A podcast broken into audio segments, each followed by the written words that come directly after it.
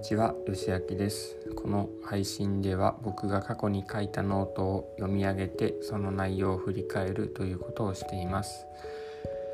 今日読み上げるのは1月24日のノートです。タイトルはメンタリスト DAIGO さんの動画を見て実践してみたことカフェイン断ちです。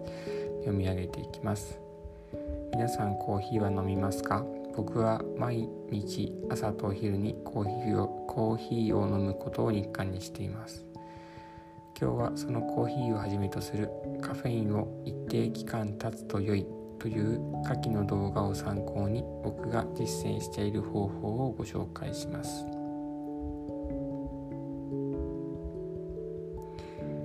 まずはメンタリスト DAIGO さんのご紹介。タリスト DAIGO さんのカフェイン立ち入門の動画。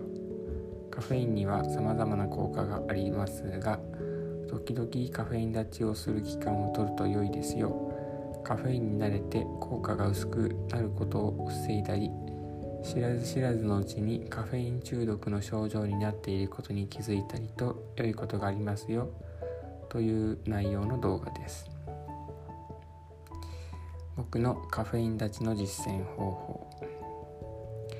タイムツリーという iPhone のアプリにカフェイン週間の予定を登録してそのアプリのリマインダーの機能を使います。カフェインの入ったもの毎日飲んでいるコーヒー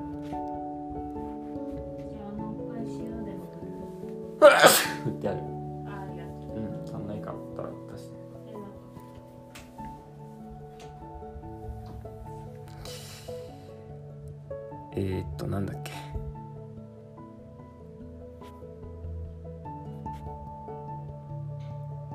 どこまで読んだか忘れましたね。カフェインの入ったの入ったもの。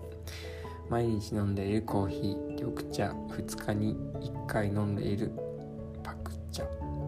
毎日1枚食べているジャークダークチョコレートを取らないようにする。えー、実感できた効果。前回初めてカフェイン立ちをした時直後にひどい頭痛と関節痛に襲われました。当時退職を決断した頃で職場で大きなストレスを受けていたのでカフェイン立ちの結果でその痛みが出たのかストレスの結果なのかは不明です。カフェイン立ち明けのコーヒーを飲んだ日はカフェインの効果が明確に出ました。頭がすっきりしてアイディアがポンポン出る感じ。まとめ。今日はメンタリスト DAIGO さんのカフェイン立ちの動画をご紹介してそれを参考に普段僕がどういう方法でカフェイン立ちを実践しているかについてご紹介しました。方法って呼ぶほど大げさなものではないですけどね。予定を決めてカフェインを取らないというただそれだけ。アプリを使って毎月の予定毎月の予定として自動的にリマインドされる仕組みを作ってしまえば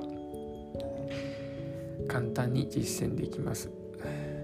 正直に白状すると今カフェイン立ち習慣なのにさっき間違えてコーヒーを飲んでしまいました。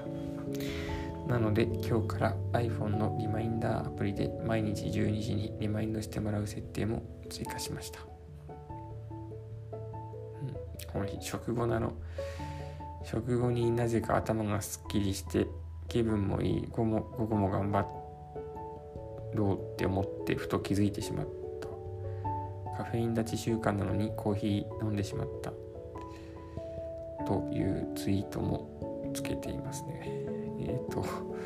カフェイン立ち習慣にはコーヒーの代わりにハーブティーを飲むようにしています。読み上げはここまでです。えー、と1月に DAIGO さんのカフェイン立ちのお話を聞いて以来毎月1週間はカフェイン立ちの期間をとっていて今も続けています。この期間ちょっと辛くてえ例えば朝起きて運動した後に瞑想している時とかすごく眠くなってしまったりとかうんなん何でしょうこう集中力がいつもよりないなと感じたりとかっていうことがあってあとは刺激のある飲み物が欲しい。という時とかにちょっと辛いなと感じることはありますけどでも1週間そのカフェインを取らない期間を取るとそれが終わって初めてコーヒーを飲む時になんか30分くらいするとこうやたらとこうテンションが上がって例えばノートでどんな記事を書こうかとかっていうアイデアがどんどん出てくる感じになるのでうん効果はあるんだなと感じますね。今日はここまでにします。聞いてくださってありがとうございました。